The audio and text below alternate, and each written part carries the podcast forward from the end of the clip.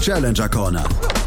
Der Tennis-Podcast in Zusammenarbeit mit tennistourtalk.com auf meinsportpodcast.de. Die Saison neigt sich dem Ende entgegen in der ATP.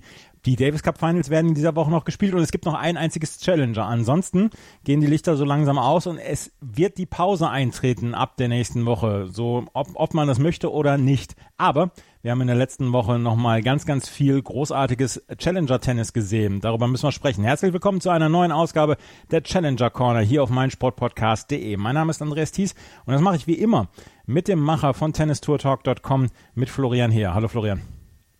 Servus Andreas. Auch froh, wenn die äh, Pause jetzt anfängt? Ach ja, ist es dann schon mal ganz angebracht, ja. Ja, es ist, ähm, ja, so, so fünf Wochen mal Pause zu haben, ist auch nicht so schlecht. Ja. Kann man so sagen und mir fällt auch kaum eigentlich eine Sportart ein, die so wenig Pause hat wie Tennis. Ja, das, das ist es tatsächlich. Ähm, wir haben Letzte Woche haben wir noch zusammengesessen bei den ATP Finals, aber dann hast du gesagt, nee, ich muss jetzt weiter, ich muss nach Odyssey. Odyssey ist eines ja, der größeren Traditionsturniere, die es gibt in, äh, im Turnierkalender, gibt es jetzt seit zehn Jahren, gab es vorher dann auch schon bei den Damen, ist in Südtirol und du hattest eine etwas beschwerlichere Anfahrt, oder? Ja, das stimmt. Ähm, das Wetter hat mir und uns da ja nicht ganz einfach gemacht äh, in dieser Woche dort in Grödnertal. Die Anfahrt war schon etwas beschwerlich, da es dort immer ja schon relativ viel geschneit hat, was relativ erstaunlich war, muss man sagen, denn ich bin in dem Turnier, also bin bei dem Turnier eigentlich schon seit einigen Jahren und es war jetzt wirklich das erste Mal, wo ich glaube ich nicht zum ersten Mal im T-Shirt draußen gewesen bin. Ähm, die letzten Jahre war ich immer ja äh, richtig angenehme Temperaturen, die Sonne hat ge scheint. Und ähm, dieses Jahr sind also riesige Schneemassen runtergekommen und äh, die Schwierigkeit lag anscheinend darin, dass es ja sehr schwerer Schnee eben war und was dazu geführt hat, dass dann die ein oder anderen Bäume dann auch auf die Straßen äh, gefallen sind und eben ja einige der der Anfahrtswege dort äh, in das Tal dann eben dann auch gesperrt waren. Aber schließlich habe ich es dann noch geschafft und ja, äh, bin, bin zumindest pünktlich zum Finalwochenende dort eingetroffen. Wir hören nachher noch das Interview mit der Präsidentin des Organisationskomitees mit Alice Kasslater, aber war das Turnier zwischendurch in irgendeiner Weise in Gefahr? Also in Gefahr war es, glaube ich, nicht wirklich. Du hast schon angesprochen, sie wird dann nachher kurz darüber erzählen, dass es natürlich auch für die Organisatoren schon einige Herausforderungen gab. Also da hat es dann das auch dementsprechend die Halle äh, ein bisschen mit beeinflusst, beziehungsweise war es natürlich auch für die Zuschauer und auch die Akteure dann auch nicht immer ganz einfach, dort ähm, direkt vor Ort zu kommen. Aber ich glaube, richtig in Gefahr war es nicht. Ein bisschen kritisch war es an diesem Samstag ähm, wo eben äh, nochmal richtig Schnee runtergekommen ist und man da ein bisschen Probleme auch hatte mit dem Dach, aber das wird sie nachher nochmal genau sagen. Aber ich glaube, es stand jetzt nicht irgendwie richtig auf der Kippe, dass man gesagt hätte, okay, äh, das kann jetzt gar nicht mehr stattfinden. Erzähl ein bisschen was über das Turnier, weil ich habe gesagt, schon ein bisschen Tradition gibt es da. Neun Ausgaben gab es vorher, das war die zehnte Ausgabe jetzt. Und ähm, es hat sich so in diesen Turnierkalender eingefügt mit als Endstation auf der Challenger Tour Saison. Ja, ganz genau. Ist so ein klassisches Hallenturnier. Ja, wer die Täler und äh, ja, Bergdörfer dort in Südtirol kennt, ähm, der weiß ja, dass es ja eine recht äh, idyllische Atmosphäre, gerade auch zu dieser Zeit, zu dieser Jahreszeit, wo ja im Sommer äh, einiges los ist bezüglich Wandern und so weiter und im Winter natürlich dann die Skisaison ist. Aber es findet immer so in dieser Off-Season statt. Ja? Also das heißt, da ist ähm, so eigentlich ein bisschen Ruhe kehrt dort tatsächlich ein, was es sehr angenehm macht. Und ähm, das wird eben genutzt für dieses äh, Turnier schon seit äh, zehn Jahren, äh, das dort eben stattfindet. Äh, ganz kleine Halle, die sich im äh, Sommer auch öffnen lässt, also so ein retractable Roof da eben drauf ist. Ich kenne es wie gesagt nur aus der aus der Winterperspektive. Ähm, ja, auch ziemlich äh, ziemlich kühl da drin. Ja, also für die Spieler glaube ich sehr angenehm zu spielen. Die Zuschauer sind dann schon auch mal ganz gerne eingepackt in ein paar Jacken, weil es dann doch auch ziemlich frisch werden kann. Ähm, da ist ein kleiner Club, äh, lokale, äh, freundliche Atmosphäre, eine Pizzeria ist direkt angeschlossen. Das heißt, man geht eigentlich durch die Pizzeria ähm, dann zu den, zu den Courts hinein und äh, so ist es auch, dass die Spieler dort in der Gaststätte auch immer wieder mal anzutreffen sind. Und äh, das macht zu einem sehr familiären Ambiente und ähm, ja, es hat in den letzten Jahren, ich weiß es jetzt gar nicht mehr ganz genau, ich glaube, es liegt drei Jahre her, da hat das Turnier eigentlich traditionellerweise immer noch auf Teppich auch stattgefunden. Den Teppich-Swing äh, in Deutschland haben wir ja gerade hinter uns. Äh, in Ortisel hat man dann aber tatsächlich ähm, es in Angriff genommen, dann auf Hardcore zu wechseln und demnach jetzt, glaube ich, seit zwei, drei Jahren findet das Turnier eben auf einem Hardcore statt, der allerdings, muss man sagen, doch auch noch sehr schnell ist, ja, also es ist ein richtig schneller Belag, ähm, dementsprechend auch das Tempo bei den Spielen hoch, die Matches oder die Matchdauer äh, dementsprechend auch nicht immer besonders lang. Und ähm, ja, unterscheidet sich eben so ein bisschen auch von den restlichen Turnieren äh, im Laufe des Kalenderjahres, ähnlich wie es eben auch bei dieser Teppichsaison in Deutschland ist, in Ismaning und Eckental hat es dann eben so einen gewissen ja, Alleinstellungsmerkmal, das man hier äh, treffen kann. Wir haben sehr viele Italiener natürlich wieder im Starterfeld gehabt. Wir haben äh, mit Stefano Travaglia einen Italiener an Nummer eins gesetzt gehabt. Wir haben Peter Gojovcik zum Beispiel, der hier an fünf gesetzt war, der das Viertelfinale erreicht hat. Wir hatten Leute wie Sebastian Ofner, den wir gleich noch im O-Ton hören. Wir hatten Dennis Novak zum Beispiel als Spieler dabei, Oskar Otte, ähm, Salvatore Caruso, der in diesem Jahr schon auf Challenger-Niveau ordentliche Erfolge gehabt hat. Das war aber alles völlig egal.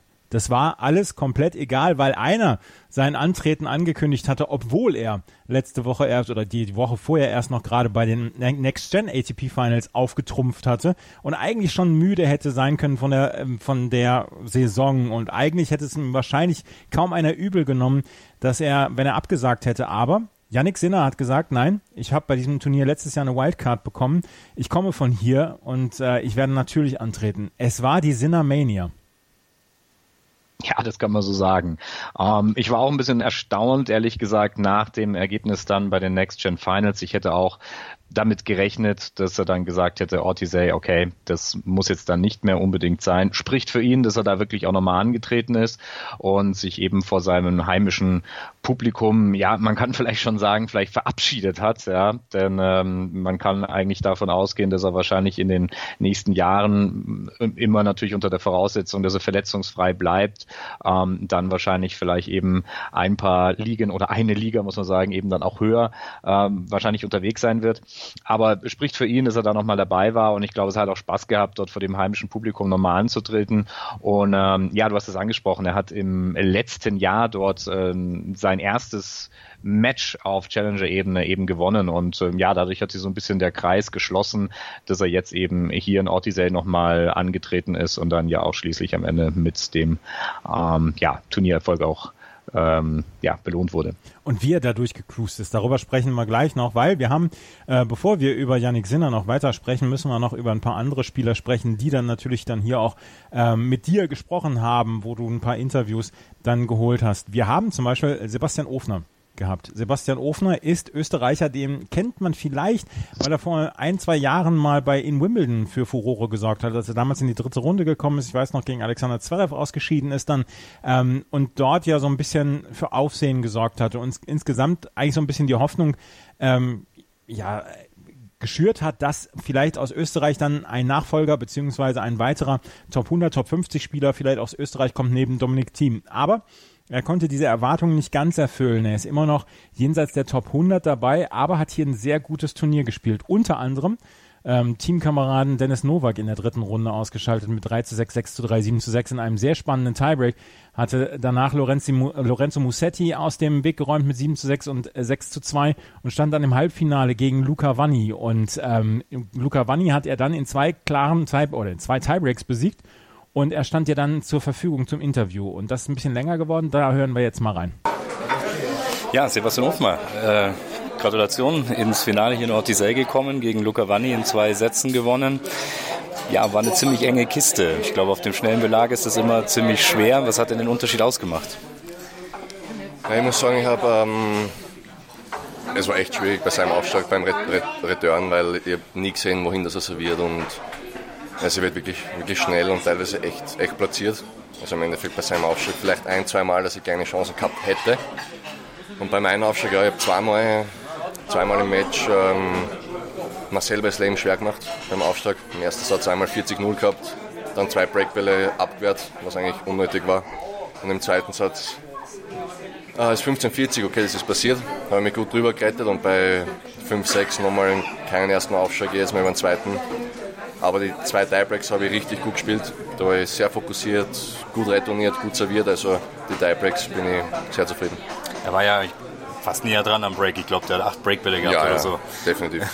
Ja. Ähm, insgesamt kann man sagen, ich glaube, das ist eine super Woche hier. Es läuft richtig gut. Sind das Bedingungen, die dir allgemein liegen? Äh, ja, äh, definitiv. Also ich habe jetzt ähm, mit meinem Aufstieg natürlich ähm, sehr, gute, sehr gute Vorteile hier. Aber in letzter Zeit habe ich generell schon eigentlich wieder besser gespielt. Äh, vorige Woche gegen, gegen Dennis Novak in Bratislava. Äh, da hat er wirklich, wirklich gut gespielt. Und deswegen ja, sehr zufrieden, dass das letzte Turnier nochmal so, so verläuft. Das, das äh, baut auf fürs nächste Jahr. Wir haben jetzt ein bisschen, ja, schon angesprochen, letztes Turnier, ein bisschen zurückschaut jetzt, die Saison Revue passieren lässt. Was nimmt man da jetzt vielleicht mit aus dem Jahr?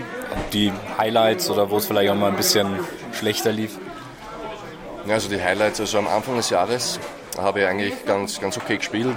Viertelfinale, Semi, ein, einen Sieg beim Challenger. Und dann auf einmal im Sommer ist komplett abgerissen. Mit viele, viele enge Matches, enge Sätze verloren. Es hat dann irgendwann angefangen, ein bisschen an den Nerven zu, äh, zu ziehen, weil jedes Mal, wenn ich einen Satz eng verloren habe, wo ich einige Chancen gehabt habe, dann habe ich mir schon wieder gedacht, okay, jetzt ist das nächste Mal, jetzt ist das nächste Mal so passiert und dann ist es so dahingegangen. Und ja, dann muss ich immer schauen nächstes Jahr, dass ich konstanter den Level spielen kann. Und äh, fokussierter bei den engen Situationen, was jetzt bei dem Turnier wirklich gut, äh, gut läuft, wo ich bei den engen Situationen konzentriert bin, äh, ein gutes Tennis spiele. Jetzt muss ich schauen, dass ich nächstes Jahr konstant über die Saison spielen kann, weil dann bin ich mir sicher, dass ich äh, wieder einen Schritt nach vorne machen kann und näher zu Top 100 kommen kann. Kann man sowas überhaupt trainieren? Ich frage mich das immer, weil das im, Fußball das ist so wie Elferschießen in einem, äh, in einem Tiebreak. Sowas kann man ja nicht wirklich simulieren, oder? Nein, nicht wirklich, aber wenn man genügend Schläge hat und einfach die, das Vertrauen, die Sicherheit in den Schlägen, dann kommt das automatisch. Und ich habe halt teilweise, wenn ich, wenn ich anfange zum Hadern, wenn es einmal nicht so läuft, dann brechen meine Schläge teilweise weg. Und das sollte halt nicht der Fall sein. Und da muss ich schauen, dass ich jetzt die nächsten Monate, weil jetzt ist dann eh einmal der Urlaub, dann der Aufbau und da schauen, dass ich wirklich hart an dem arbeite, dass ich mal wieder das Gefühl bekomme, ich kann keinen Fehler machen bei den Schlägen.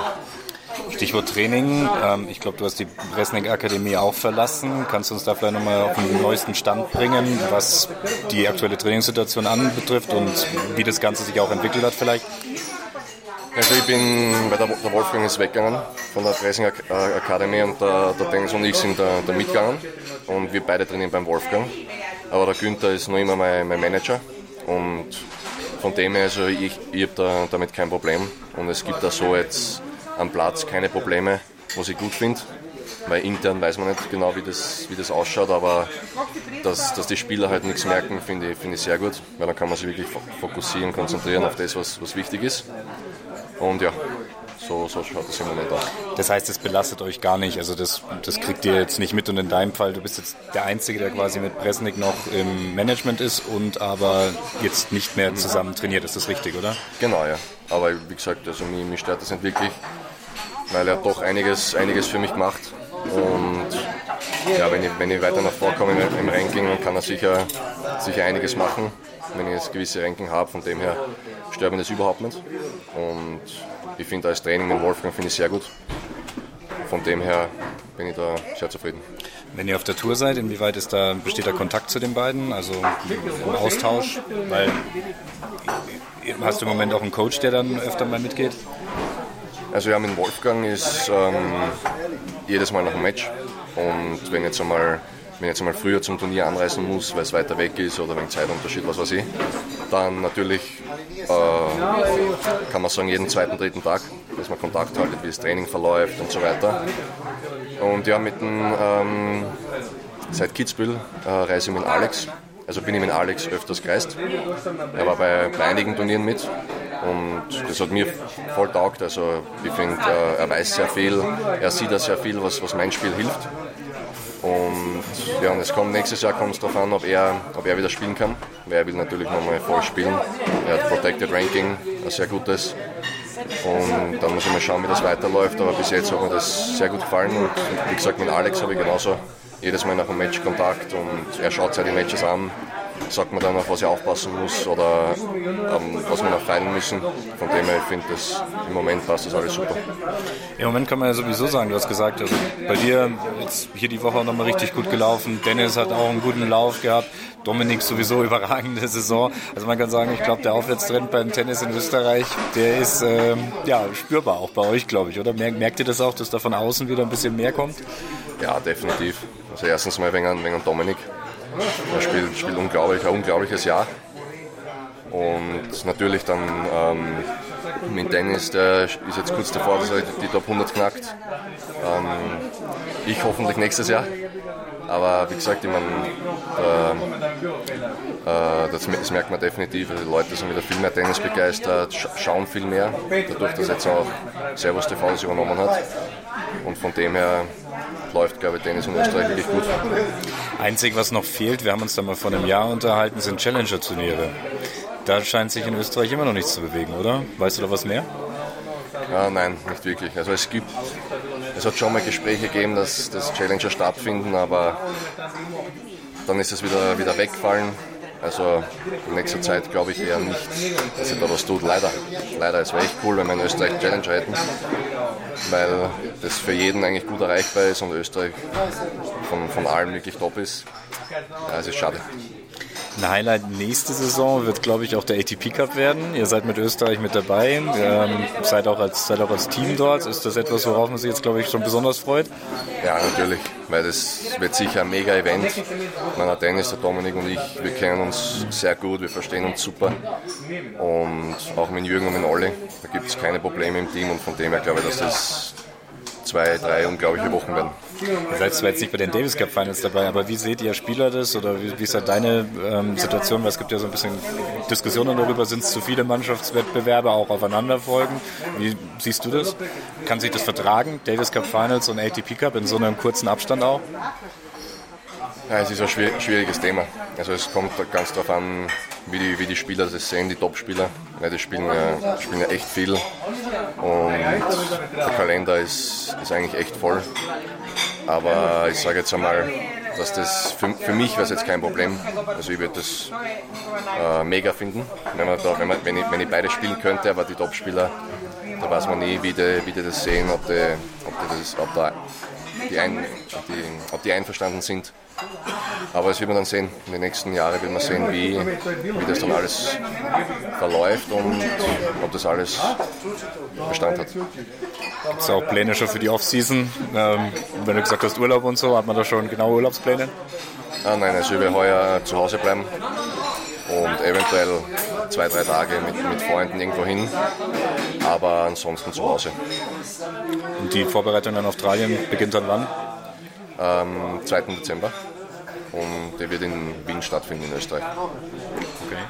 Dann natürlich noch ein Blick auf morgen. Wir müssen natürlich über das Turnier noch hier sprechen. Steht ja noch was an. Ähm, ja, könnte Yannick Sinner werden. Ich glaube, ähm, war natürlich jetzt hier eine Riesengeschichte schon die letzten zwei Wochen. Ähm, lieber gegen ihn oder doch lieber ähm, gegen Antoine Huang? Ich sage, das sind beide wirklich, wirklich gute Spieler. Da spielt es dann wirklich eine Rolle gegen wen. Aber nein, man, was der Sinner, Sinner geleistet hat dieses Jahr, ist unglaublich mit 18 Jahren. Und von dem her würde ich natürlich schon gern gegen ihn spielen, weil dann die Halle voll und sicher eine mega Stimmung. Und ja, mal schauen, wie das dann wird. Habt ihr immer die Chance gehabt, miteinander zu trainieren oder so? Ja, in Wien, in der Stadthalle haben wir miteinander trainiert. Und ja, ich glaube, das war das einzige Mal, dass wir miteinander trainiert haben. Okay, dann schauen wir mal, wie es ausgeht und genau. viel Erfolg. Vielen Danke, Dank. Dankeschön. Sebastian Ofner ist ein interessanter Typ ich hatte wirklich gedacht, dass er ja so, so ein bisschen dann auch ja nach vorne kommen kann, aber er hat, er hat tatsächlich gestruggelt dann auch, um mal weiter nach vorne zu kommen. Er versucht jetzt nächstes Jahr die Top 100 anzugreifen. Ähm, er hat trotzdem, er macht trotzdem einen interessanten Eindruck. Also ich, ich sehe ihn immer ganz gerne, wenn ich mal bei Challenger-Programmen einschalte. Ja, und Stichwort dieses Trio der Österreicher. Ne? Also klar, natürlich äh, Dominik Thiem äh, als ganz klare Nummer eins, aber eben auch Dennis Nowak und ähm, Sebastian Ofner eben, die ja auch eben zusammen trainieren, also die ja auch richtig gute Buddies sind. Ähm, da haben die Österreicher eigentlich schon auch nach Team oder neben Team eigentlich da schon noch ein paar Spieler in der Hinterhand, die dort auch ähm, noch ein bisschen weiter nach vorne kommen können. Und äh, Ofner hatte eigentlich jetzt auch gesagt, Anfang des Jahres einen ganz guten Start gehabt in Puerto Vallarta er dann den äh, Titel geholt, hatte diesen ähm, ja, Südamerika-Swing dort eben auch gespielt, hat da Viertelfinals erreicht, das war alles äh, ganz in Ordnung. Danach im Sommer, ja, war es dann eben, er hat es auch dann angesprochen, ist so ein bisschen der Faden gerissen ähm, und ähm, hat sich jetzt dann auch schwer getan. Gegen Dennis Novak hat er dann in äh, Bratislava die Woche vorher auch noch verloren gehabt, aber in Ortisei dann ja, lief es irgendwie wieder gut. Ähm, er, dieser Belag kam ihm dann eben auch entgegen, äh, auflagsstark ist er äh, im Finale äh, hat es dann am Ende nicht ganz gereicht. Da kam dann vielleicht auch noch eine kleine Verletzung mit ins Spiel, da wir da nachher nochmal kurz drüber sprechen. Aber im insgesamt, äh, glaube ich, kann er sehr zufrieden sein mit der Woche. Und ähm, ja, äh, jetzt geht's wie gesagt darum, tatsächlich Konstanz zu finden. Ja? Also hier äh, konstant Ergebnisse abrufen zu können. Das gilt auch so ein bisschen für Dennis Novak. Es gibt vielleicht noch einen anderen jüngeren äh, Österreicher auch noch, äh, Rodionov, den man da vielleicht auch noch mit ins Boot reinnehmen kann. Also da kommt schon noch was äh, nach Dominik Thiem, beziehungsweise auch neben Dominik Dominik Thiem und ähm, ja, so Stichwort ähm, ATP Cup, also die nächsten Teamwettbewerbe, ähm, da ist mit den Österreichern dann vielleicht auch mit der einen oder anderen Überraschung auch zu rechnen. Wir haben äh, Sebastian Ofner dann im Finale gehabt. Im Finale unterlag er dann, wie gesagt, Yannick Sinner. Ähm, dort können wir dann auch nochmal reinhören, weil du hattest dann Sebastian Ofner auch nach dem Finale nochmal im Interview, im kurzen Interview. Da hören wir jetzt auch nochmal rein. So, Sebastian Ofner, Finalist hier in Ortisei nicht ganz zu äh, ja, deinen Gunsten ausgegangen, war trotzdem, glaube ich, ein gutes Finale heute, oder? Ja, war kein, war kein schlechtes Finale. Ich meine, der Janik ist ein super Spieler und richtig schwierig zum Spielen. Ich habe leider nicht mein bestes Tennis gespielt, aber trotzdem kann ich mit der Woche zufrieden sein und schauen, dass ich genauso start in die, ins nächste Jahr. Ein bisschen Sorgen hat uns ja während dem Zeitenwechsel äh, zwischen den Sätzen die Behandlung gemacht. Kannst du sagen, was da passiert ist? Ja, es, war, es hat eigentlich angefangen gegen Musetti. Das leicht die Achillessehnen beide Seiten, links und rechts, angefangen zum, zum Zwicken. Und da haben wir nichts dabei gedacht und war mal beim Physio. Aber dann im Semifinale war es eigentlich wieder ein bisschen besser. Und dann von gestern auf heute auf einmal hat es angefangen mehr zum Wehtun. Und ja, es war, war halt nicht ganz von Vorteil, wenn einer so spielt wie, das, wie der Janik, wegen am Laufen, aber es hat trotzdem passt. Also das heißt, es ist jetzt erstmal okay, also muss jetzt nicht irgendwie weiter behandelt werden? Ah, doch, das glaube ich schon, was weiter behandelt werden muss, weil es doch mehr zwickt, als, als ich glaube, das normal ist. Aber ich denke mal, dass das innerhalb von ein, zwei Wochen wieder weg ist. Okay, jetzt geht es nach Hause, denke ich. Ja, jetzt geht es nach Hause, ja. Dann gute Heimreise. Ja, genau, hoffentlich. Brenner ist noch gesperrt. gute, gute, gute Heimfahrt. Danke, ciao. danke, ciao. Ja, hat fair gratuliert in diesem Interview dann seinem, seinem Gegner Yannick Sinner. Für Sebastian Ofner war es trotzdem ähm, ein Erfolg. Ich habe jetzt nochmal gerade nachgeguckt, ähm, wann das Turnier war, wann Wimbledon war. Es war 2017. Da hatte er Thomas Bellucci und Jack Sock in den ersten beiden Runden besiegt. Jack Sock, das war damals noch eine große Sensation. Und dann hatte er im, ähm, in der dritten Runde gegen Alexander Zverev verloren. Im Moment äh, ist er in, den, in der Weltrangliste auf Platz 156 geführt. Er wird dann also, ähm, also die Qualifikation in Australien spielen können. Weißt du genaueres? Fliegt er nach Australien? Er fliegt zum ATP Cup, ne? Genau, dann wird er auch die ähm, Australien Open, Australian Open Qualifikation spielen. Ja, ganz genau. Er ist ja so angesprochen, er wird dann in äh, Wien die Vorbereitung starten im Dezember und äh, geht dann eben ATP Cup, was ja, wie gesagt, glaube ich, eine große Sache ist, äh, wenn die dann eben vereint sind. Ich glaube, Jürgen Melzer äh, ist noch mit dabei und ähm, ich glaube noch ähm, na, Dennis äh, Oliver Marach. Ach, Oliver Marach und Jürgen Melzer, genau. Mhm. Ähm, ja, auf jeden Fall, Sebastian Ofner hatte hier das Finale erreicht und kann dieses Turnier dann tatsächlich dann auch als Erfolg verbuchen. Peter Gojovcik, das, äh, den hattest du nicht mehr gesehen, oder? Du bist am Freitag angekommen, er hat gegen Luca Vanni mit 0 zu 6, 3 zu 6 verloren, hatte vorher drei Runden überstanden, unter anderem gegen Maximilian Neukrast und Maxim Cressy. Maxim Cressy, den wir ja auch zuletzt hier im Interview hatten, für äh, Peter Gojovcik wäre es ja noch darum gegangen, wäre er dort Hätte er dort das Turnier zum Beispiel gewonnen, hätte er unter die Top 100 wieder zurückkehren können und dann wäre er im Hauptfeld bei den Australian Open gewesen. Wir haben schon drüber gesprochen, diese letzten Turniere gerade vor Jahresende, sind so unglaublich wichtig für Spieler, die so jenseits dieser Bubble sind, so um Platz 100, 105, die dann noch reinkommen können ins Hauptfeld für ähm, Peter Gojovcik hat es nicht gereicht. Du hast ihn nicht mehr gesehen, oder? Nee, den habe ich verpasst, richtig. Ja, also ähm, Peter Gojovcik dann ins Viertelfinale gekommen. Aber, wie gesagt, wir müssen über die, Jan die Sinner Mania sprechen. Yannick Sinner hatte hier keinen einzigen Satz abgegeben im kompletten Turnier. Diese Souveränität, die er inzwischen ausstrahlt gegen ähm, Gegner wie Lukas Miedler, gegen Roberto Macora, gegen Federico Gallo, dann gegen Antoine Huang und dann im Finale auch gegen Sebastian Ofner, die ist schon beeindruckend, oder mit diesem, in diesem jungen Alter. Ja, und auch wenn die Namen jetzt vielleicht nicht so besonders klangvoll klingen mögen, aber da sind schon ein paar dabei, die ja da auch äh, richtig, wie heißt so schön auf Englisch, Damage anrichten können. Äh, Makora zum Beispiel war sein bei seinem ersten Challenger-Turniersieg in Bergamo. Äh, auch Gaio und auch Huang, der Franzose, das sind ähm, Spieler, die auf den Belegen da auch richtig gut äh, sein können. Aber du hast es angesprochen, also selbst auch in Situationen, wo mal dann vielleicht mal ein Break hinten war oder so, das hat er alles sehr, sehr souverän gemeistert und vor allem auch eben noch immer ähm, im Hinterkopf dieses doch, ähm, doch ja auch sehr, ähm, ja, denke ich auch sehr mitnehmende, auch gefühlsemotionale Turnier dann in Mailand, was er eben die Woche vorher gewonnen hat. Und dementsprechend muss man schon sagen, Hut ab, das war auch äh, rein sportlich eine richtig, richtig gute Performance. Aber du konntest ihn nicht vors Mikro holen. Wir hatten ja äh, darüber gesprochen, dass du es versuchen wolltest, ihn vors Mikro zu holen. Er ist sehr abgeschirmt worden in dieser gesamten Woche.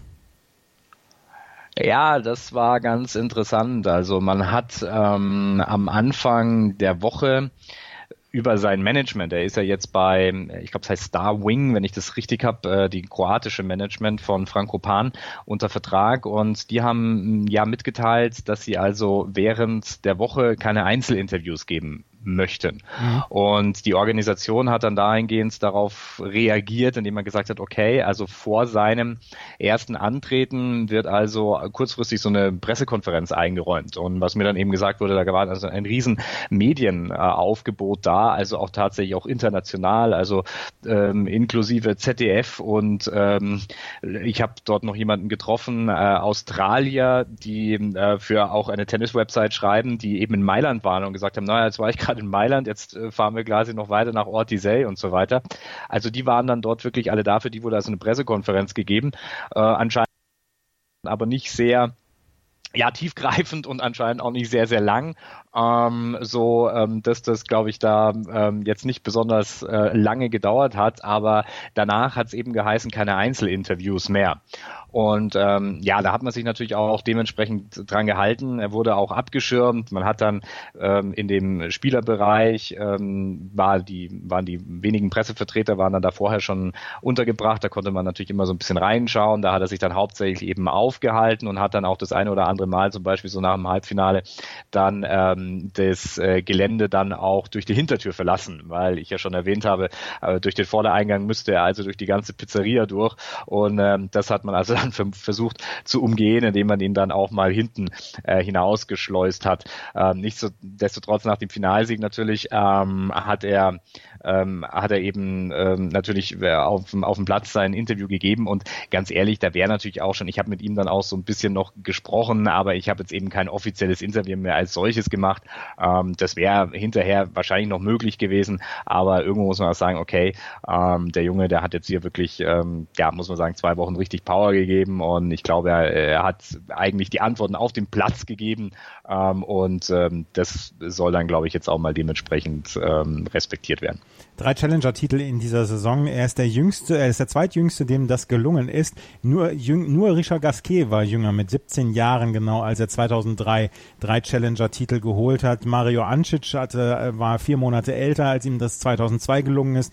Und Thomas Berdig war noch ein paar Monate älter, als ihm das 2004 gelungen ist. Und über Yannick Sinner bricht einiges herein. Die Italiener haben eh im Moment eine sehr gute Tenniszeit. Fabio Fornini, Matteo Berrettini, wir haben Marco Cecchinato dann auch schon in den letzten Jahren erlebt. Ähm, jetzt kommt noch Yannick Sinner, da wächst ein, ähm, da ist im Moment eine, ein, eine Hochphase des Tennis im italienischen äh, oder im italienischen Herrentennis, wo die Damen gerade so dabei sind, wo ihre goldene Generation sich komplett verabschiedet hat, beziehungsweise dabei ist, sich komplett zu verabschieden. Ja, ganz bestimmt in dem Moment, also Berettini ja auch ähm, mit dabei bei den ATP Finals, also gerade Berettini und Sinner, das sind natürlich die zwei großen Nummern. Fonini, logisch, klar, der ist vorne mit dabei, aber er ist jetzt nicht mehr dem, dem wahrscheinlich die große Zukunft gehören wird. Aber die anderen beiden ähm, zählen da natürlich auf jeden Fall mit dazu und ähm, ja, da kann man noch einiges erwarten und wie gesagt, wenn man sich hier auch das Feld anschaut bei den Challengern, da sind natürlich auch noch viele dabei, die irgendwo in den Top 200 mit dabei sind.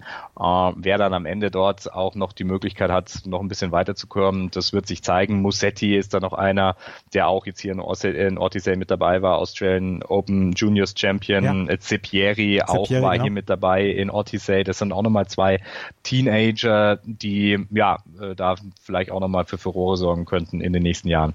Also es gibt im Moment wirklich im italienischen Herrentennis eine ganze Menge Bewegung und Yannick Sinner ist ja, der Frontrunner neben Matteo Berrettini, der auch noch nicht so alt ist, aber ähm, es bricht im Moment einiges über Yannick Sinner herein, oder? Der ist, glaube ich, auch ganz froh, wenn es jetzt erstmal ein paar, wenn jetzt erstmal ein paar Wochen Ruhe einkehrt, weil er ist jetzt auf jeden Fall im Hauptfeld bei den Australian Open dabei. Ja, ganz klar. Also ich habe gesagt, Verständnis natürlich, dass ein bisschen Ruhe wird. Auf der anderen Seite war es natürlich auch für die Leute, die dort Interviews haben wollten und so weiter, war es auch ein bisschen schade. Ich konnte es dann auch nicht immer ganz nachvollziehen. Also ich meine, wenn ich ein ATP-Turnier oder sowas habe, dann ist es ja auch so, dass da wird dann so eine Art Mixzone eingerichtet. Es geht ja gar nicht darum, da jetzt 10, 20 Minuten Einzelinterviews oder sowas zu haben. Ne? Aber dass man zum Beispiel nach dem Spiel irgendwie das einrichtet, irgendwie ein Statement zu machen, wo dann alle ja halt äh, das Tonband hinhalten oder so, ähm, das sage ich mal, wäre dann dann zumindest Richtung Finalwochenende, denke ich, schon möglich gewesen.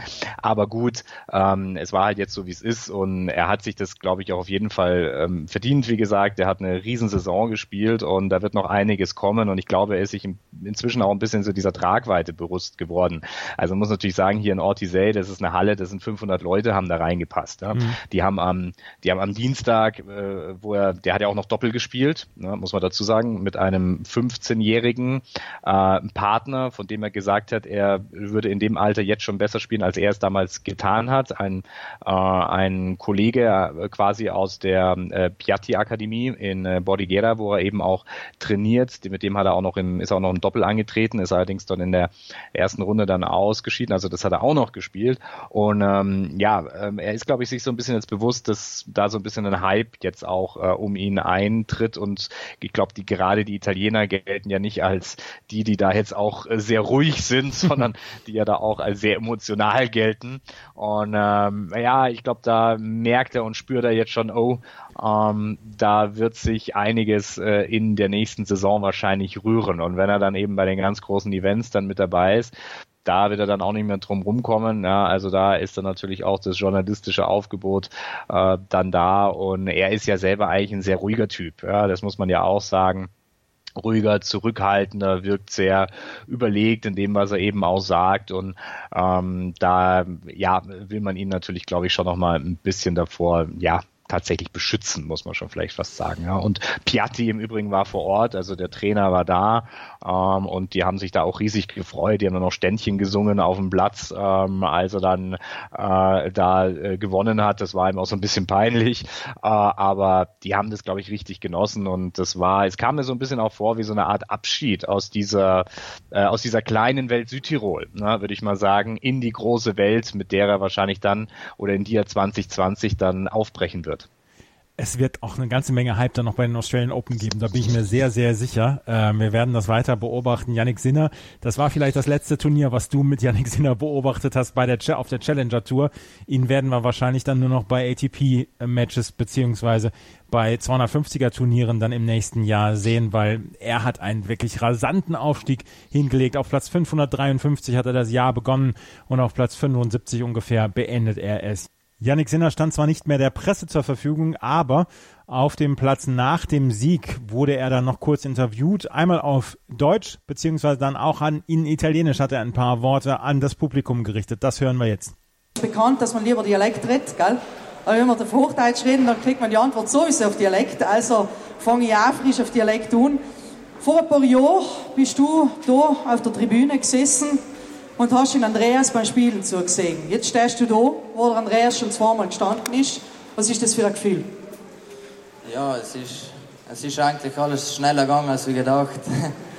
äh, nein, es ist ja, nicht lange her und ich bin draußen gesessen und dann in Andreas zugeschaut und jetzt logischerweise dort zu gewinnen ist äh, ein super Gefühl und äh, logischerweise auch die Saison da fertig zu machen. Ähm, super Publikum, äh, Mama und Papa und die ganze Familie, gute Freunde vereinigen und alle miteinander. Ich glaube, es ist äh,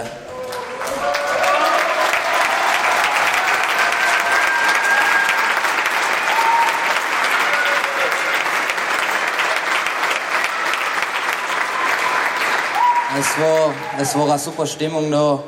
Äh, wie wir davor gesagt haben, die Organisation äh, war brutal gut mit dem ganzen Schnee. In der Früh waren wir ohne Strom und äh, es ist alles nochmal gut gegangen. Logischerweise auch die, ähm, ähm, wie heißen sie, die Ballkids und, äh, und Linienrichter und alle. Es war äh, super, was das gemacht äh, super freundlich alle. Und poi ovviamente sembra anche un po' di Bergamo qua, era la finale, eh, stesso arbitro, stesso supervisor, eh, è lì praticamente dove, dove sono partito un po' questa stagione e sono molto felice di, di aver finito anche con voi.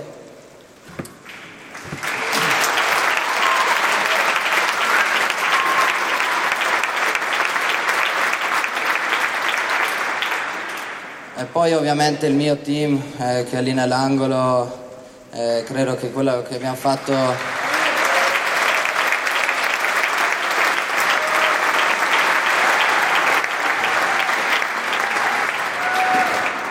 quello che abbiamo fatto questa stagione direi che era abbastanza buono.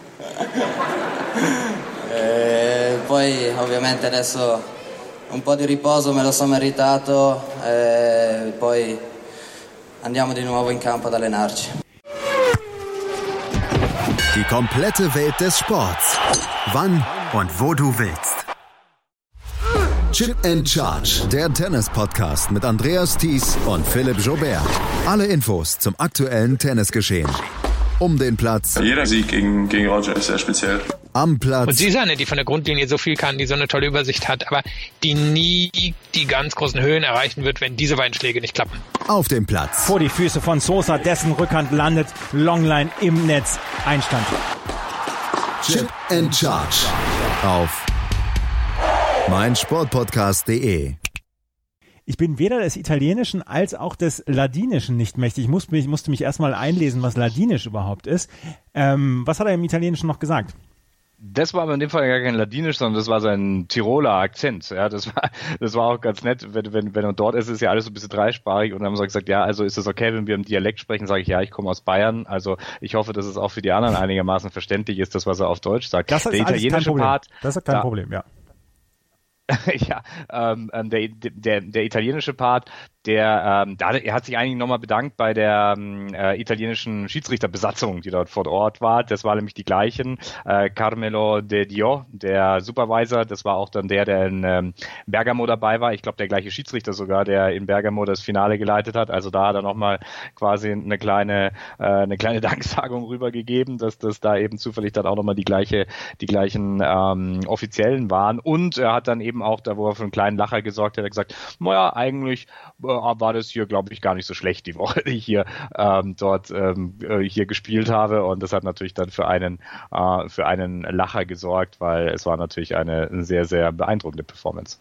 Yannick Sinner hat das gesamte Turnier überstrahlt und das äh, fand auch Alice Kasslater, die Präsidentin des Organisationskomitees, ganz toll. Vor allen Dingen, dass er überhaupt angetreten war über das Turnier, über die Sinner Mania und über das Ganze drumherum mit den Wetterkapriolen etc. Darüber hat Alice Kasslater dann auch mit dir gesprochen. Ist auch nochmal ein kleines, längeres Interview geworden. Das hören wir jetzt, weil das ist sehr, sehr interessant, wie diese Woche dann auch abgelaufen ist, dann auch mit den neuen Regeln, die die ATP den Challenger-Turnieren auferlegt hat. Das hören wir jetzt. Ja, Finaltag hier beim ATP Challenger in Ortisei und ich bin hier zusammen mit Alice Kasslatter, die Präsidentin des Organisationskomitees des Turniers.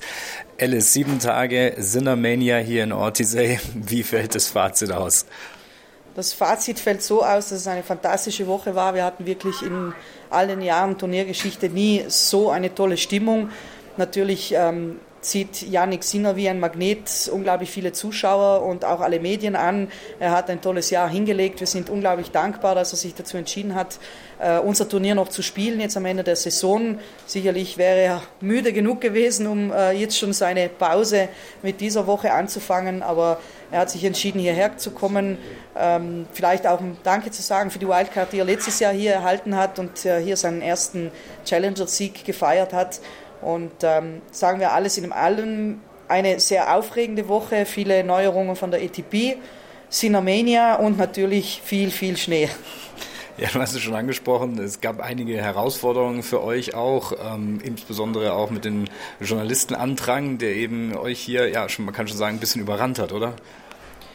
Ja, natürlich überrannt. Äh, wir haben es uns schon erwartet. Ähm, es ist natürlich immer ein bisschen schwierig, wenn einem die Erfahrung fehlt, äh, mit so einem Andrang von der Presse das Ganze so zu handeln, dass es für einen Spieler passt und für sein Management und dass es auch für uns passt, äh, fürs Turnier und natürlich auch für die Medien.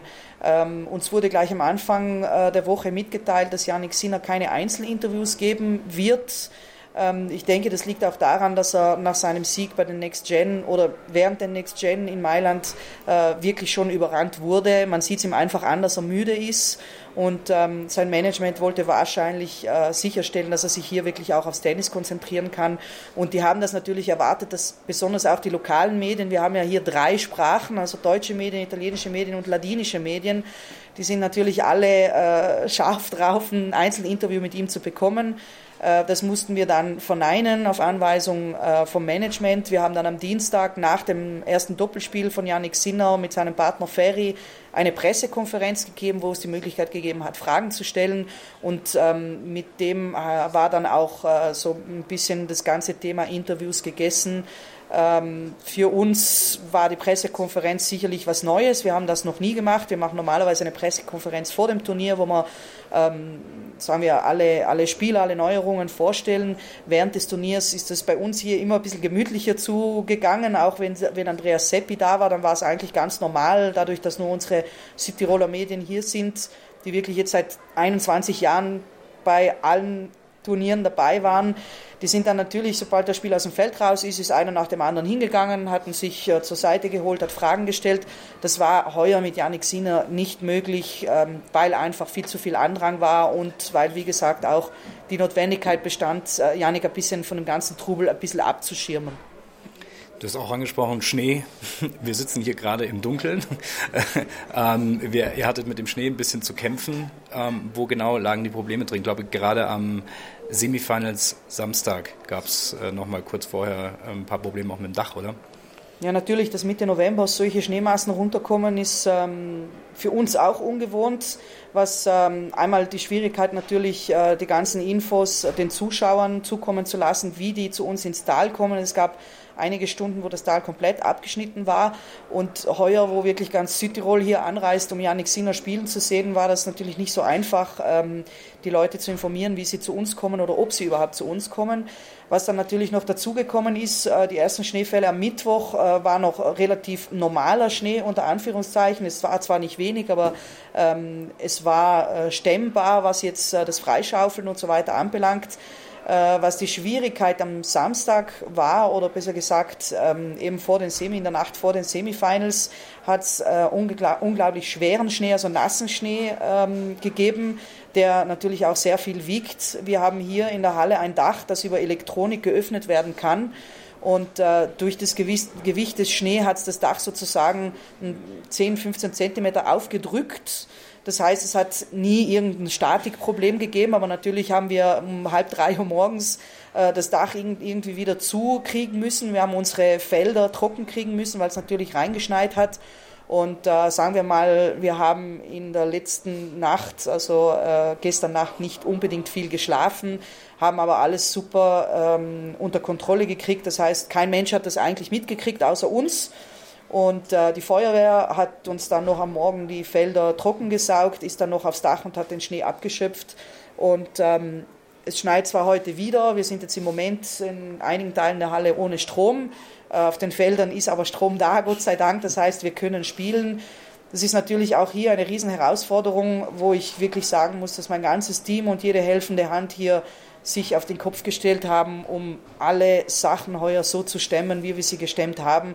Äh, es war eine, Mammutleistung von allen und äh, ich bin schon sehr beeindruckt, dass wir hier wirklich alles freiwillige Helfer haben, wo kein einziger Geld sieht, der sich einfach hier aus Begeisterung und aus ähm, Hilfsbereitschaft hinstellt und jede Arbeit übernimmt, die anfällt. Und das ist schon eine super Leistung von allen Leuten und von meinem gesamten Team.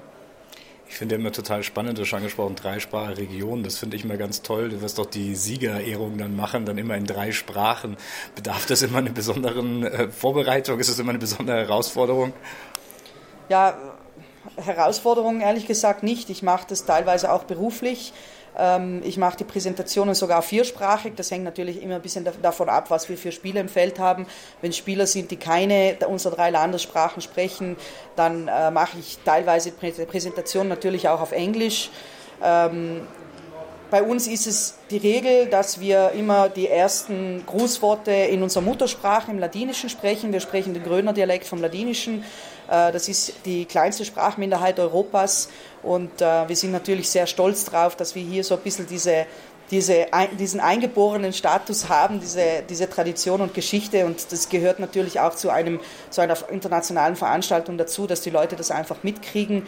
Ähm, das, das, zweite Grußwort kommt immer in Italienisch, wobei ich dann nachher immer die Moderation ein bisschen mixe zwischen Deutsch und Italienisch anhand des Publikums, das da ist. Ähm, in, erster, in, erster, Linie natürlich Italienisch, weil wir in Italien sind. Ähm, Deutsch gehört natürlich dazu, weil wir viele deutschsprachige Südtiroler auch hier, hier, haben, die zuschauen. Und das Englische, wie gesagt, hängt dann davon, davon ab, ob ich englischsprachige Spieler im, im Feld habe. Ähm, dieses Viersprachige ist bei uns Tradition und das wollen wir auch aufrechterhalten. Genauso wie die Besonderheit bei uns, dass ähm, die Pokale, die ausgehändigt werden und die Preise, die die Spieler kriegen, äh, rigoros alle aus Holz gefertigt sind, weil wir eben ähm, eine sehr lange äh, Schnitz, Holzschnitzgeschichte haben hier in Gröden. Ähm, es gibt Holzschnitzereien aus Gröden auf der ganzen Welt und deshalb wollten wir auch hier den Spielern ein Stück Tradition mitgeben, weil diese Preise gibt es wirklich nur für die Spieler, die hier bei uns ein Turnier gewinnen. Das gibt es auf der ganzen Welt bei keinem Tennisturnier und da sind wir auch richtig stolz drauf. Die sehen auch richtig toll aus. Abschließend muss man dazu sagen, äh, es ist auch die zehnte Auflage des ATP Challengers Turniers. Ähm, gibt es irgendeine Anekdote, die dir in den letzten zehn Jahren vielleicht besonders im Gedächtnis geblieben ist? Oh, es gibt so viel zu erzählen. Also das ist... Ähm äh, ich glaube, da, da könnte man ein Buch drüber schreiben.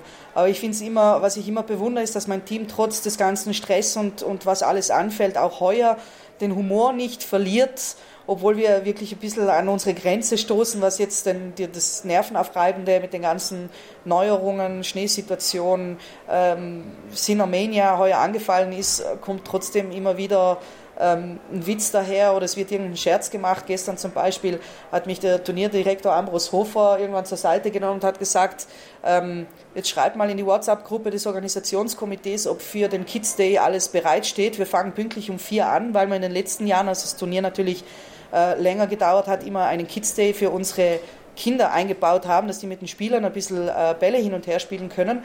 Und ich habe das dann in die WhatsApp-Gruppe reingeschrieben als Scherz und die Verantwortliche, die das in den letzten Jahren ähm, äh, immer organisiert hat, die ist dann zu mir ins Büro gekommen, ähm, kreidebleich und hat gesagt, Entschuldige, ich habe das alles nicht mitgekriegt, was, was, muss, was passiert da jetzt? Haben wir hier einen Kids Day? Und sie hat mir wirklich leid getan, weil sie hatte Tränen in den Augen und war total verzweifelt. Wir haben natürlich alle gelacht.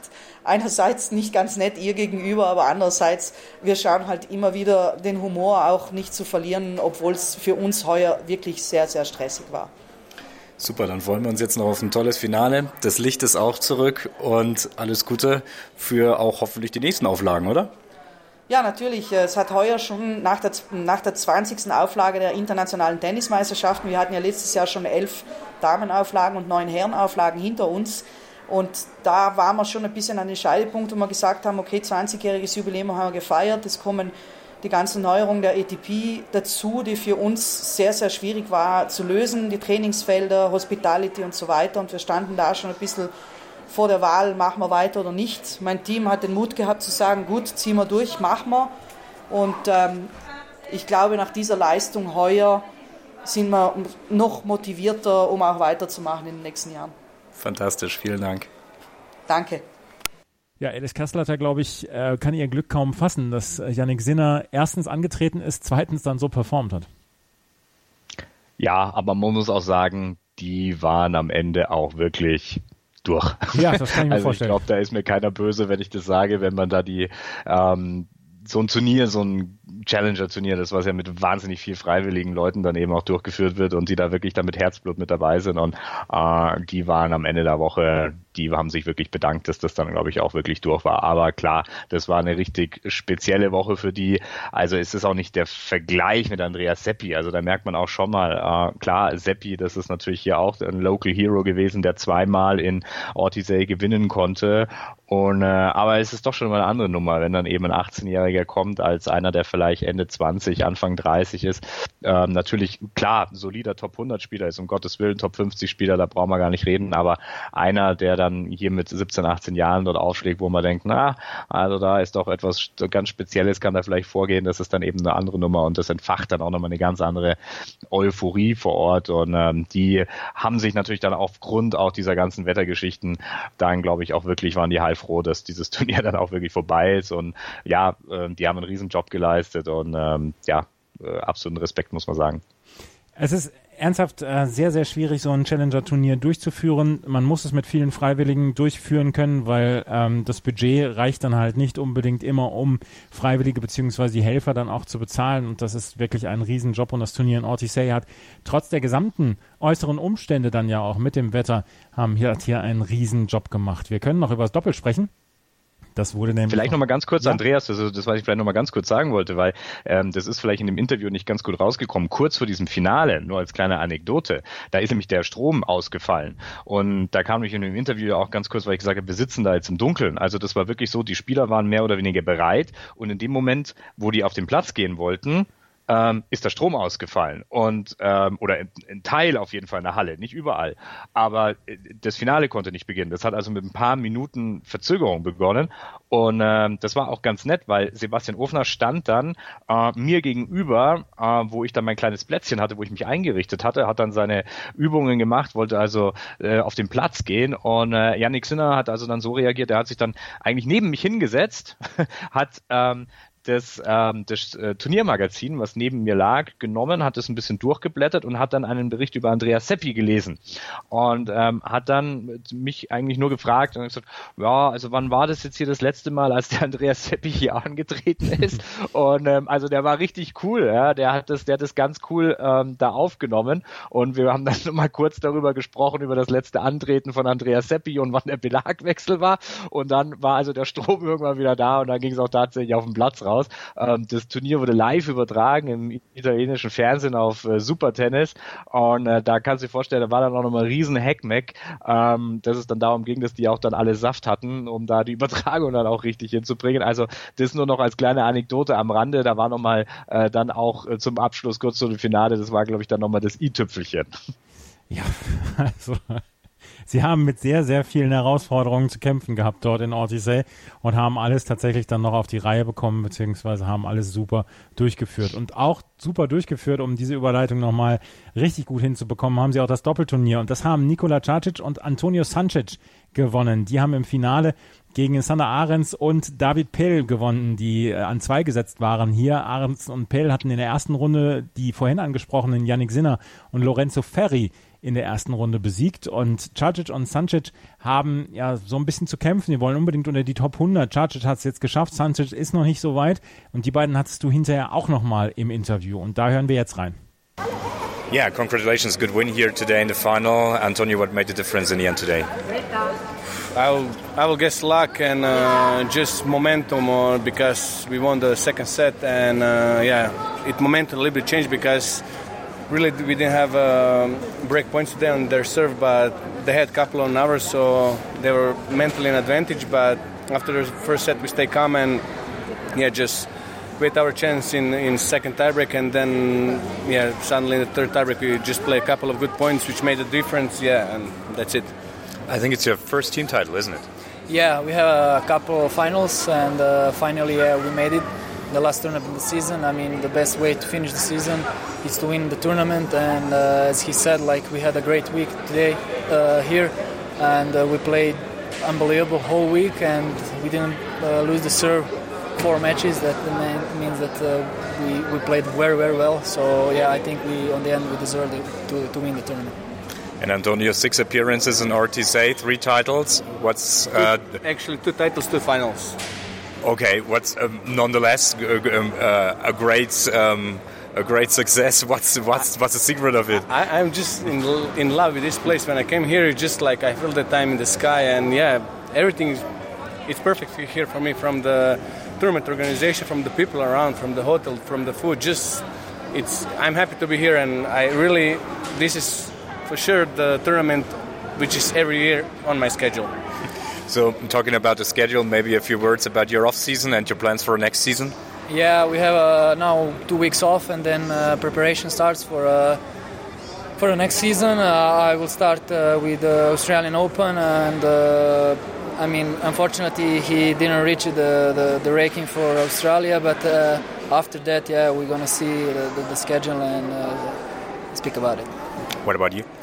Yeah, I make the preseason. I just I'm happy that Nikola make it because it's always nice to go to Grand Slam for sure this season was not the greatest one for me in the last couple. So yeah, I was struggling uh, during the season, and yeah, had couple of finals, not even one victory. So it was tough mentally, you know.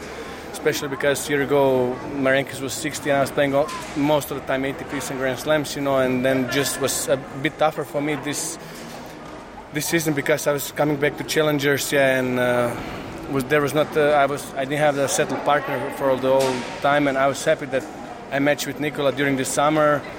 Then we had a couple good results. Then we split again, and now we finished the season together, which is pretty nice. And I think, yeah, our tennis is improving from the tournament to tournament. And yeah, I really will thank to him that he gave me a chance, especially for this last week. And no, I no, hope... answer the, on the question, please.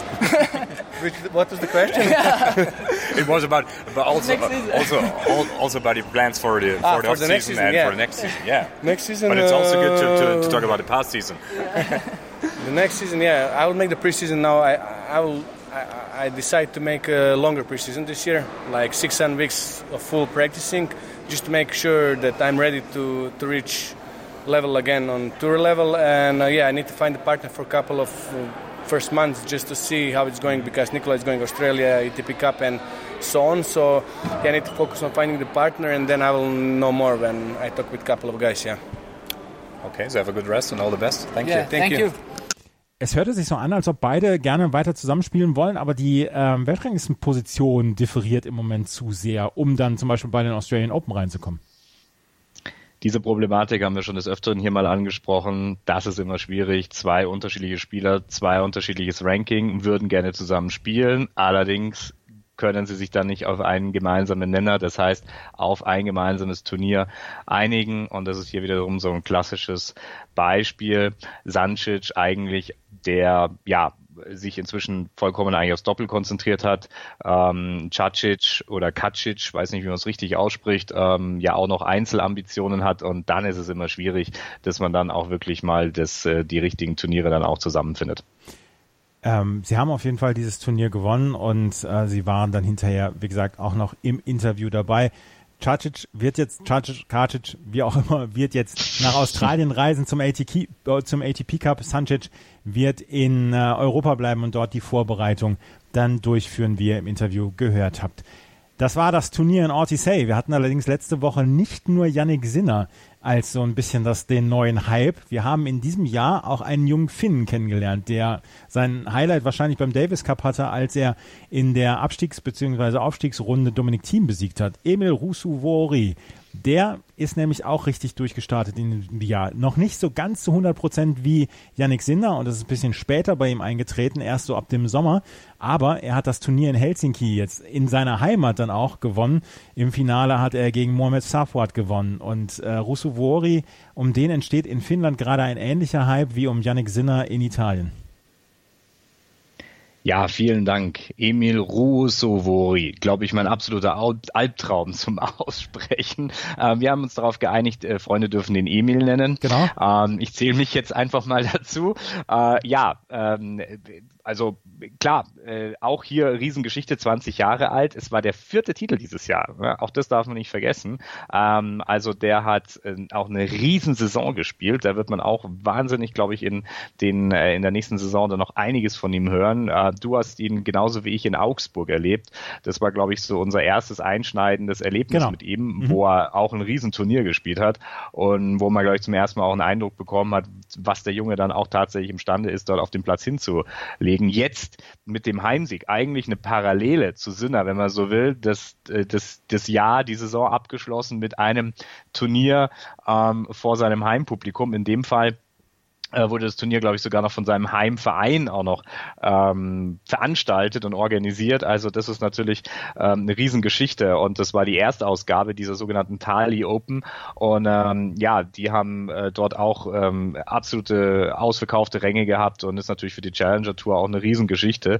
Und ähm, ja, vier Turniere in diesem Jahr, 125. jetzt im ATP Ranking, Career High, da ist nicht viel ähm, dazwischen, zwischen Sinner und ihm. Absolut nicht. Und ähm, Finnland dürstet nach dem Rücktritt von Jako Nieminen nach einem neuen Helden und Sie scheinen ihn in Emil Rusuvori gefunden zu haben. Der hat Anfang des Jahres, noch im März, hat er ein äh, Future-Turnier in Oslo gewonnen, dann eins in Sunderland und dann ging es schon los. Ab dem Juni hat er so richtig äh, losgelegt. Er hat in Fergana einen Challenger gewonnen, dann in Augsburg hat er das Finale erreicht, wo er gegen Yannick Hanschmann verloren hatte. Yannick Hanschmann hatte dann hier in der Challenger Corner dann auch noch gesagt, äh, dass er eigentlich das hätte verlieren müssen, beziehungsweise in Finnland wahrscheinlich verloren hätte. Dann hat er ihn auf Mallorca gewonnen und ähm, dann hat er in Glasgow gewonnen und jetzt hat er dann auch noch in Helsinki gewonnen. Also ein unglaublich, ein unglaubliches Jahr für Rusu Vori, der eine Matchbilanz 2019 von 56 zu 18 hat. Ja, nur auf Future und Challenger Niveau, aber trotzdem, sowas musste er erstmal ra raushauen, so eine Bilanz. Kann man nichts hinzufügen, glaube ich, spricht für sich selber, ja. Kann man echt nicht meckern. Und dann haben wir noch ein Turnier, worüber wir sprechen können, was letzte Woche stattgefunden hat, das war in Houston. In Houston war eines dieser Oracle Challenger Series Turniere. Diese Oracle Challenger Series Turniere sind äh, dafür gemacht worden, dass ähm, Spieler dann auch aus den USA mehr Spielmöglichkeiten bekommen sollen. Es soll gerade so Ende des Jahres, Anfang des neuen Jahres, dann nach den Australian Open dann auch weitergehen und es soll dann auch Möglichkeiten geben, sich dann auch für das Turnier in Indian Wells zu qualifizieren. Und das erste Turnier äh, beziehungsweise das Turnier letzte Woche in Houston, hat Marcus Giron gewonnen aus den USA. Marcus Giron, den hatten wir in Indian Wells schon gesehen. Dort hatte er für einigermaßen Furore gesorgt und er hat das Turnier gewonnen gegen Ivo Karlovic. 11 zu 9 im dritten Satz Tiebreak und Ivo Karlovic hatte vorher schon sechs Matchbälle. Dass, der, dass er das Finale verloren hat, wird ihn wahrscheinlich ein bisschen stören. Aber durch den Finaleinzug ist Karlovic zum 17. Mal hintereinander in den Top 100 gelandet und wird wieder bei den Australian Open im Hauptfeld stehen. Man kann nur den Hut ziehen vor dem alten Mann Ivo Karlovic. 40 Jahre alt, der erste Spieler, der 40 Jahre ist oder älter, der ein Challenger-Finale gewonnen hat und ähm, ja, ähm, eben jetzt Top 100 das Ganze auch nochmal ähm, beenden wird. Allerdings muss man sagen, wenn ich 6-1 im dritten Satz Tiebreak führe und spiele gegen Karlovic, ganz ehrlich, auf wen würdest du tippen? Das kann nur Karlovic gewinnen, oder? Absolut, ja. Also gerade in einem Tiebreak, ja. Also ist natürlich auch eine Wahnsinnsgeschichte ähm, für den äh, für den Amerikaner und das Turnier im Übrigen auch ganz witzig. Also ähm, ich habe das am Anfang der Woche verfolgt, wo das losgegangen ist. Die meisten Spieler kamen aus Knoxville ähm, bei der vorherigen Woche und ich glaube, das jetzt in äh, Houston, glaube ich, hat bei sieben Grad oder so stattgefunden, außen, ja, also Outdoors und äh, die Spieler sind dann also wirklich da teilweise in, äh, in langen Armen, äh, langärmlich und eben auch mit äh, langen, äh, langen Hosen dort auf den Plätzen rumgelaufen. Ist ja genau genommen auch ein Combined-Event. Die Mädels sind da auch noch vor Ort. Und ähm, ja, also das war von den äußeren Bedingungen schon auch mal ziemlich äh, schwer. Ich glaube, am Dienstag, Dienstag hat es ein, hat's ein Washout gegeben. Also das war auch mit einigen, äh, hatte auch mit einigen Wetterkapriolen da zu kämpfen gehabt. Und äh, ja, dann am Ende dieses Finale war natürlich nochmal ein besonderes Highlight, ja. Ivo Karlovic hat in, seinem, in seiner gesamten Karriere 143 Matches gespielt, die in den dritten Satz Tiebreak gegangen sind. Rat mal die Bilanz. Die kann nur gut für Karlovic sein. 73 zu 70. Wow. Der Mann ist gar nicht so nervenstark. Und sein Aufschlag, und sein Aufschlag verlässt ihn in diesen Tiebreaks. Ja, das ist, das ist richtig. Also Nervenstärke bei Karlovic ist, glaube ich, nicht gegeben, wenn man ihn, wenn man sich mal so ein bisschen mit ihm unterhalten hat. Ich hatte mal die Gelegenheit, da mal auch so ein paar eins zu eins Geschichten, nicht länger, aber so ein bisschen mit ihm zu sprechen. Da merkt man, das ist eigentlich ein sehr zurückhaltender, wirkt manchmal vielleicht auch ein bisschen unsicher. Demnach wird das ähm, schon dafür sprechen, was du eben gerade gesagt hast, nicht nur wegen dieser Aufschlagsgeschichte, ja, ähm, ist es natürlich bei einer 6-1-Führung in Tiebreak im dritten Satz ähm, schon sehr unwahrscheinlich, sowas eigentlich tatsächlich zu verlieren. Aber dass ihn dann mal ähm, in den tatsächlich kritischen, kritischen Momenten ähm, ihn dann auch die, die Nerven verlassen im wahrsten Sinne des Wortes, das kann ich mir sehr gut vorstellen. Mir fällt jetzt kein tatsächliches Beispiel für ein Match jetzt nochmal ein, aber ähm, ja, würde vielleicht so ein bisschen auch in diese Persönlichkeit reinpassen knapp positiv seine Bilanz bei 143 gespielten Schlusstiebreaks in seiner Karriere. Ich meine, die Zahl alleine schon, 143 Mal ist er auf 6-6 im dritten Satz gegangen. Ich meine, das ist ja alleine schon, alleine schon eine herausragende Statistik. Also, ja, Ivo Karlovic auf jeden Fall werden wir nächstes Jahr bei den Australian Open wiedersehen. Er ist wieder unter den Top 100. Markus Giron hat das Turnier gewonnen. Das war die Challenger Corner von dieser Woche. Hast du noch was zu ergänzen? Nein, außer dass wir uns jetzt eigentlich in der letzten Woche der ATP Challenger Serie befinden für diese Saison. Tatsächlich schaffen wir es jetzt auch Challenger-mäßig äh, einen Schlussstrich zu ziehen in dieser Woche. Und es geht jetzt nochmal äh, nach Portugal, wo die erste Ausgabe der Maya Open stattfindet. Und äh, André Martin ist dort der an Nummer eins gesetzt, der Slowake. Und ähm, ja, viele Portugiesen haben dort natürlich nochmal ein paar Wildcards abgestaubt und ganz interessant findet auf Indoor Clay statt. Äh, sich auch mal anschauen, ganz nettes, äh, ganz nette äh, Komplex da wo das stattfindet. Also ja, wird jetzt nochmal dadurch als Erstausgabe nochmal ganz spannend, äh, wird aber natürlich, denke ich mal, durch den Davis Cup oder die Davis Cup Finals sehr in den Hintergrund rücken, aber wir werden dann vielleicht auch nochmal an einer Stelle, wenn wir nochmal so eine Challenger-Rückblick machen, dann da auch nochmal das eine oder andere Wort vielleicht drüber verlieren können. Das werden wir machen. Ansonsten sind wir in diesem Jahr mit der Challenger-Tour am Ende. Das war die vorletzte Ausgabe. Davon gehen wir aus dieses Jahr von der Challenger Corner hier auf meinsportpodcast.de. Das war Florian Heer von tennistourtalk.com, der Macher. Danke, Florian. Danke, Andreas. Wenn euch das gefällt, was wir machen, freuen wir uns über Bewertungen, Rezensionen auf iTunes. Ansonsten folgt Tennis Tour Talk auf Twitter beziehungsweise auf Facebook. Bookmarkt euch, ähm, bookmarkt euch tennistourtalk.com und äh, vielen Dank fürs Zuhören. Bis zum nächsten Mal. Auf Wiederhören. Challenger Corner. Der Tennis-Podcast mit Florian Herr und Andreas Thies. Alles rund um die Turniere unterhalb der ATP-Tour in Zusammenarbeit mit tennistourtalk.com. Challenger Corner auf meinsportpodcast.de